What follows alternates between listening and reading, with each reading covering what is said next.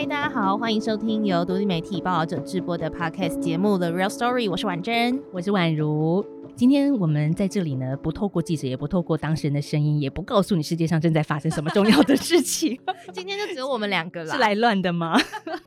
不不不，我们两个会一起出现，也是表示有重要的事。今天是我们的新单元，如果有追踪我们的 Podcast IG 的听众，可能就会发现呢，我们开了一个新的听众互动单元，叫“报道者你好”。宛如，我们为什么要做这个新单元？因为经常没有跟听众朋友好好问好。有吗？有吗？我们还还还蛮关心他们的吧？没有，这真的很多时候在做出一些重要的主题之后啊，就会有一些听众的回馈嘛，就都觉得这些回馈很珍贵。可是我们都没有开辟一个空间，好好来回应这一些大家的意见或者是反馈。其实我们很常跟听众说，就是每一个讯息啊，或是留言，我们都会看，哎，这是真的，而且我们看完之后是真的会讨论，然后会丢到各个可能相关记者啊或群组里面。不过因为有时候我们要回应的时候，可能就会因为。当集的主题可能不是那么合适，或者是说，哎，其实要回应你的内容，可能还是要再回头去请教相关当事人，比如说我们的受访者啊，或者是记者，他再给一个比较完整的回答。所以可能没有办法很立即的说，哎，像有一些节目，他会直接在节目上，哎，就念完啊，给你一个回馈，就比较没有办法做到。但我们现在要努力往这个方向迈进。对，其实晚上刚刚讲那么多，就是我们都放在心上啦。那今天就是要掏心掏肺的时间吗。没错，所以。报道者你好的单元呢，未来就如果没有什么意外的话，应该是一个月或最多两个月会一次。那大家如果看到我们有开 box，就是希望可以提供呃你的回馈给我们的话，也可以尽量留言。那我们就会收集呢这段时间里面收到的各式各样你的回馈或是你的提问，那可能会再帮你去询问我们的记者啊，或是我们的受访者，甚至会在节目上直接连线他们来回答。嗯，这也是我们今天这一集大家稍后可以听到的，有一些听众的疑问啊，或者是在我们播出后产生了什么样的回响，等一下大家都可以听到。那最近呢，其实看到蛮多听众都会跟我们分享一件事情，就是到年末了，Spotify 呃就会帮你整理说，哎，今年你最喜欢听哪些 Podcast 啊？然后可能呃你最喜欢的前五名排名是哪些节目等等。那其实后台呢也有为我们这些 Podcaster 就是使用者整理一些数据啊，我们就发现了一些有趣的事情。所以我们是他们的最爱吗？有有有，我们真的是一部分听众。我刚刚问的很心虚耶。有，我们就发现说，有一千八百八十三位听众呢。在各位心中，我们是你们的第一名，哦、掌声鼓励啊！好，这一年没有白费。其他听众可能你还是有听很多节目，如果是前五名、前十名，或在你心中是前一百名，我们一样都很感激。对，至少我们是在你的前一百个心上人之中的其中一位。错了，对对对。那其中呢，我们在过去的这一年最受欢迎的单集，大家不要猜猜看？现在先猜是哪一集？好，先空个三秒。哒哒哒，好，对答案喽，对答案，答案就是烂透了，也就是正红的这个单元里面的加萨走廊在哪里？是恐攻还是反殖民呢？的这一集，这也是当下很重要的一个新闻了。真的也希望大家可以看见国际正在发生些什么事情。是，我觉得应该是有蛮回应到说听众的期待，因为大家可能在事情发生之后都会呃一时。好像发现说，哎，我对这个地区或者是这段呃这个民族之间的历史不是很了解，那可能当时真红这个单元就是很简要、很快速帮大家解答这些疑惑。那同时呢，这个数据也告诉我们说，其实我们有百分之五的新的听众是因为这一集认识我们的，所以欢迎这些新的听众从加萨走廊这一集开始认识我们。但我也知道有些听众很可爱，他们会从这一集开始回听。在认识过去的报道者，他来不及追踪的报道者 Podcast，谢谢这些新听众。但是我们其实，在过去这一个月来，也做了很多想要跟不管是新听众还是老听众的一些更紧密的互动，所以我们办了两场 Live Podcast。对，那其中一场的主题其实也是刚刚提到的，跟呃这个战争有关的。就除了正红之外呢，我们也邀请刚从加萨回来的无国界医师洪尚凯医师，还有岳阳访问一位以色列作家的我们的采访主任，也是资深记者子午呢，就三位做了一个对谈。那这个对谈我们后来也有剪辑成就是节目的版本，那也收到蛮多听众的回馈的啊、有人说呢，这是他听过最详细、最直白，然后很有深度。度的一个讨论。那另外也有让我们诶蛮感动的是说，诶他说他是来自中国的听众，嗯、那很感谢说报道者一直以来的报道对他有很多的帮助。对，这两场 live podcast，我记得在现场那天晚上都是坐满满的，就是觉得说哇，其实大家不只是想要从就是网络上听我们的节目之外，也很期待说跟我们有一些在某几个夜晚互动的 交流的时间哦。对，那另外一场呢，像宛如刚刚说是坐的满满的嘛，那因为呃以巴战争的这一集是在我们自己的第二基地办，那可能能够容纳的比较有限，大概是三十个人左右。那另外一场呢，就真的是比较大规模的举办，我们有把场地拉到就是二三俱乐部，就是一个喜剧表演的场地。那这个主题当然就是跟喜剧有关的。而且这一场在 Live Podcast 之后，我们也制作了声音哦，在 Podcast 的播出嘛。那播出之后，就有听众给我们很有趣的回馈，就是说台湾最难笑的 Podcast 的节目，邀请台湾最好笑的单口喜剧演员。所以还没听过这一集的听众，我们这一集就是讨论单口喜剧里面的地狱梗的这个现象，要邀请到喜剧演员 Jim，跟他也很喜欢看喜剧，然后偶尔会讲讲段子的这个上班比较看的挂机。对，所以当这个。呃，听众说我们是台湾最难笑的 podcast 节目的时候，我比较在意是前面这一句，台湾最难笑的 podcast，我们是怎样？无法否认。但是我们有时候真的也很想走出去啦，就是也跟像文珍刚刚说的俊跟瓜吉啊做一些合作，或者是跨 podcaster 的合作，希望大家可以听到不一样的报道者。对，那因为这一场活动呢，其实刚刚有说过嘛，我们上 Podcast 之后会剪辑，嗯，所以其实现场可能有一些讨论是有被我们拿掉的。那 Dino 呢，其实是有参加我们这一场 Live Podcast，就是他本人有去到现场。那在会后呢，也是蛮晚的时间，他就传了一个讯息过来说：“诶，报道者辛苦了，他是今天有参加活动的读者，也是小额支持报道者一段时间喽。那一直都很喜欢我们今天的活动呢，有台下观众比较严格的指教。”但他觉得不全是抱着问题，因为今天两个来宾本来就是对现场掌控力比较好的表演型的来宾，那在现场观众应该也都可以感受到这件事。所以虽然有时候呢，这个主办方的节奏会有一点点被来宾带走，但他认为针对主题还是有讨论到的。而且呢，这次的这个题目，也就是喜剧中的地狱梗本身，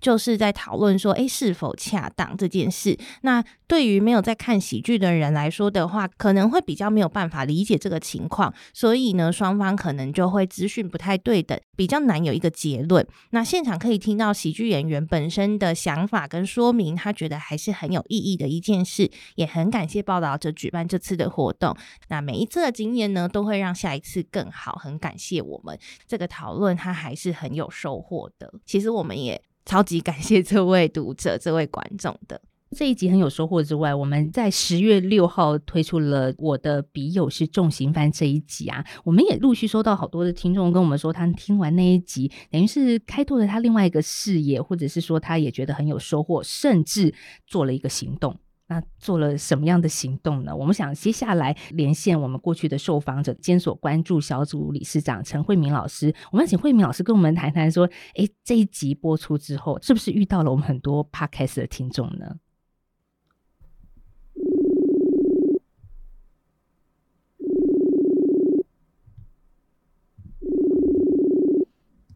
喂喂，慧敏老师好，我是宛如。是，好，我们跟慧敏老师连线上了。我主要是想跟老师请教一下，我们当时啊十月初的时候推出这一集，就是我的笔友是重刑犯之后啊，我知道你们后续也有开了很多笔友培训工作坊哈。对，因为就是我们在那一次录音之后有开过三次的培训课程，然后嗯，大概我刚有看了一下报名表，大概有。三百八十七个人报名，然后其中有两百九十八位吧，就是说他有备注说他是听报道者的 podcast 来的，对。然后哇，所以三百多位里面，老师你有请他勾选他为什么来的原因？对对对，因为我们会说他从哪里知道这个讯息，然后他就有说他是听了那个 podcast，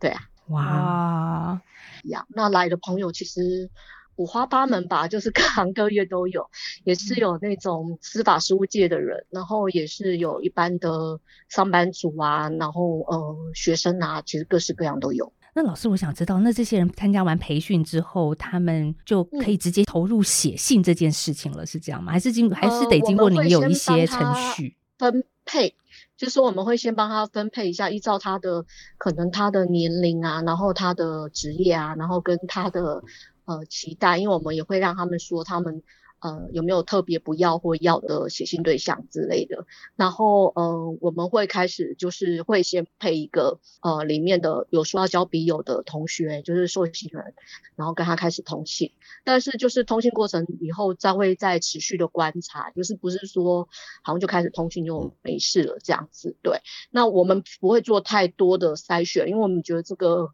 很难筛选，也很奇怪，但是会在那个呃他们互动的过程里面，会发现自己是不是合适或者不合适。那因为就是那个集散点都是以我们小组为一个核心，所以呃某程度也是给大家一个比较缓冲的方式，去慢慢的了解这样。嗯，就是这个运作过程，如果有任何的疑问的话，其实慧敏老师在监所小组这边，对，没错没错，会在讨论啦。我们就一对对对，因为我们其实一直在讲的就是说，我们不是只是在写信，就是其实我们在培力的也不是只有里面的同学，其实我们培力的是外面的朋友，反而是这些自由人，嗯、因为这些自由人其实他可能对。呃，跟自己生活不一样的这些状况是难以想象的，所以我们很希望透过这个写信的过程里面，让他们能够多理解受受写人的故事啊，或者说他的喜怒哀乐啊，然后他也能够在以后看待每一件那个案件的时候，或者是每一个社会事情的时候，可能会不会那么的平板或者是单调这样。子。对，确实我们墙外跟墙内的世界的思维可能有些不一样，大家也不理解。那我们也是在播出之后，有收到听众的询问说，被害人走出。出来了吗？这一集是导因为果哎，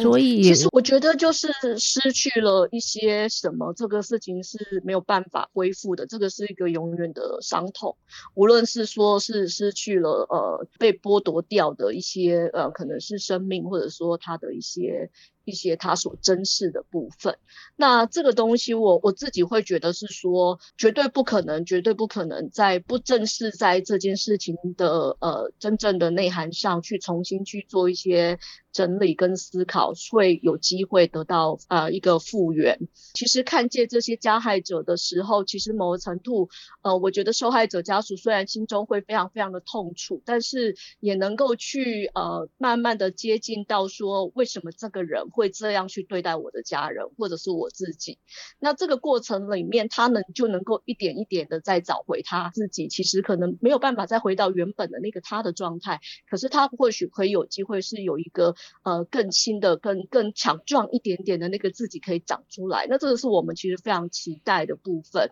那我觉得就是加害者其实是可以做一些事情的，比方说呃，我们也有很多的那个同学会说，我没办法找到当事人来跟他道歉，我心里非常的。道歉，那或者是说，每个真的被唤起的人，他们心里都真正知道说。他们做过这件事情是无可复返的。那我觉得他觉得这件事情无可复返，其实都在避免下一个伤痛的事情发生的机会。嗯、那我感觉是说，就是我们不会停滞在那个时间点上，就再也不前进。可是我觉得应该要邀请事件当事的每一方都能够通通进入到一个畅所欲言或彼此去诉说自己感受的情况。那这个才是有机会才能让他真的走出来。因为我我相信不会有任何一个人看到别人过不好，或者是说。说呃，非常的惨，或者用以以命抵抵一命的方式，就认为我会得到平反，其实并不会，就是那个东西只是埋在心里更深。那我我当然觉得是说，我们作为一个好像是呃加害的这一方去谈这件事情，大家会觉得哇，这很可笑，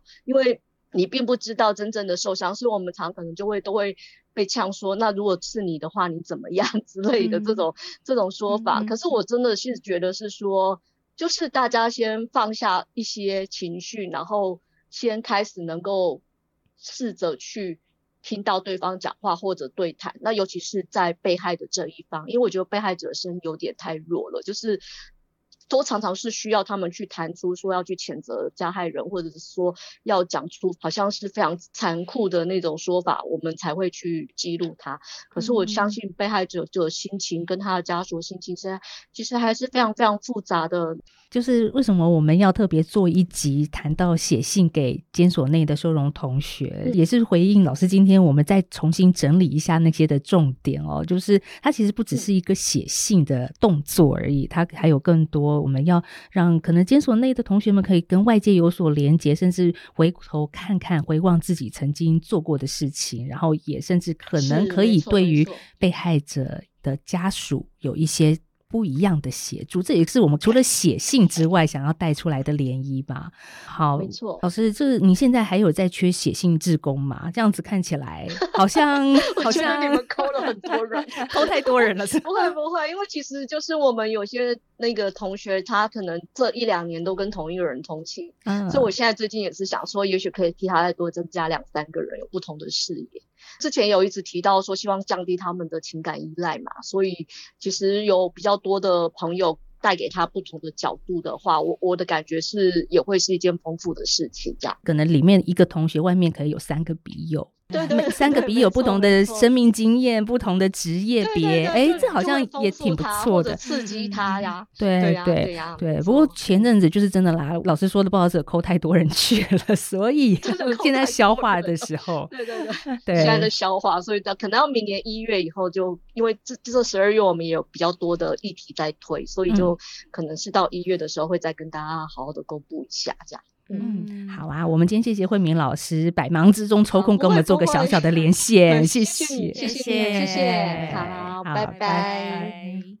哎呀，婉珍，我真的觉得我们抱着听众行动力。一百分，怎么会这么多 多人愿意去当写信志工？我也觉得其实蛮感动的啦，表示说我们做的那一期节目有打动了某些人，而他们也希望透过自己一些微薄的力量呢，能够产生一些后续的老师刚刚说的，的连接，对的一些效应哦。不过说到行动力啊，我们最近还有一集耶，谈到的是就是专访纪录片导演黄映玉导演。哇，这一集播出之后，很多人都。在敲碗说：“请问一下，要去哪里看导演的作品呢？因为访谈里面有谈到两部很棒的纪录片，是《绿色牢笼》跟《海的彼端》嘛。”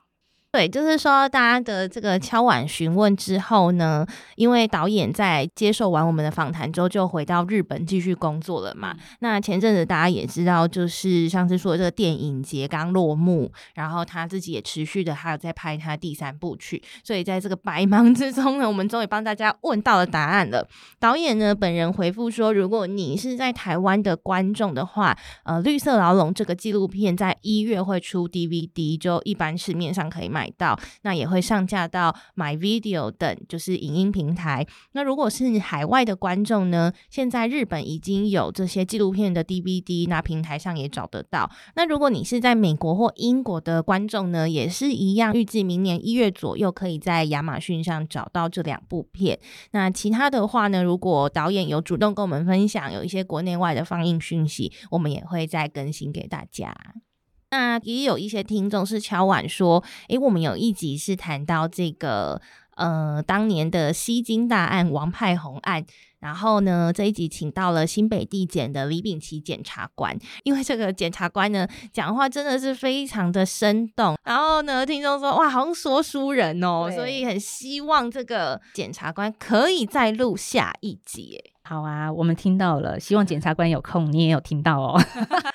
对，这个有在规划中啊，对对，对，对。但是因为大家也知道检察官公务繁忙，嗯，对，会尽快尽快。然后因为也要挑比较适当的主题跟时间点嘛，所以就跟大家说，那新生我们收到了，我们也觉得检察官真的是应该要常常来。我们自己听了都觉得太有趣，太有收获了，所以敬请期待。一定要锁定节目哦，订阅、按赞、小铃铛打开啊！对，说到订阅、按赞、小铃铛，我们有一个新的 YT 平台上架。对，没错，只要你在 YouTube 上搜寻“报道者 Podcast”，就可以看到我们的频道。嗯、那目前有慢慢的把现有的集数更新上去，所以之前都会收到，哎，有些听众说，你可能有一些朋友是比较，或是家人啊，是比较习惯用 YouTube 收听的，那一直问说，哎，要怎么样分享给他们？现在有了。对，那大家一定要记得订阅哦。是是，最后要结尾说，以上就是今天的内容，今天的小单元。如果你喜欢的话，希望你可以分享给更多人知道。行有余力的话，也欢迎你捐款支持我们。为什么今天要强调捐款支持给我们呢？因为有听众来问，到底要怎么捐款？因为他是只有美元账户，怎么赞助我们呢？对，这个也有跟我们的行销伙伴银针确认过了，就是报道者的捐款账户也是可以收外币捐款的。嗯、对，那细节因为会会需要确认一些你的个人资讯，所以呢，可以来信询问。那我们也会再把报道者账户提供给你。是，所以除了很感谢有这些支持我们的人、赞助我们的人之外呢，刚刚婉珍也说了，我们的 YouTube 正式的上架，所以搜寻报道者的 Podcast，你也可以听到我们的节目。也欢迎你可以转发给你的亲朋好友知道。那当然，如果有任何的回馈或建议的话，都可以透过现有的 IG。Facebook 或者是 email 告诉我们，今天是我跟婉珍小单元的新尝试，希望你还喜欢。对，喜欢的话一定要不吝啬的帮我们按爱心、鼓掌、转发，对，不然我们会失去信心哦。对，下个月可能就会默默的消失，直接收掉。好，真的很希望能够开辟一段小小的时间或者是空间，跟听众朋友做更紧密的互动。所以有任何听完节目的想法、意见或者是指正，其实都欢迎你可以透过各种方式来讯告诉我们哦。那就下次见啦，拜拜。